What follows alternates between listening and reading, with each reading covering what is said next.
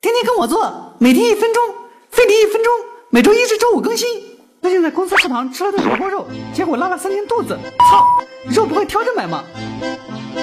新鲜的肉，肉色均匀有光泽，肉质还特别紧密，压一压，很快就会恢复饱满。一刀下去，切面湿润但绝不粘手，连肉汁都是透明的。如果是储藏了爆久的冷冻肉，解冻了之后，肉是松软，没有一点弹性。用锅一煮，肉汤浑浊的连傻子都不会喝。妈的，以前没有良心的肉贩和外卖病死肉充数，其实很好辨别，畜生死了再放血是放不干净的，肉就成了暗红色，用刀背压下去会有黑红色的血流出来。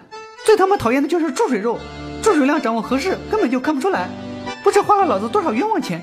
其实只要乖乖收收下来，等切面渗出水后，就贴张卫生纸上去压两下，等纸湿了用火烧烧看，要是怎么也点不着，靠，肯定是注了水的。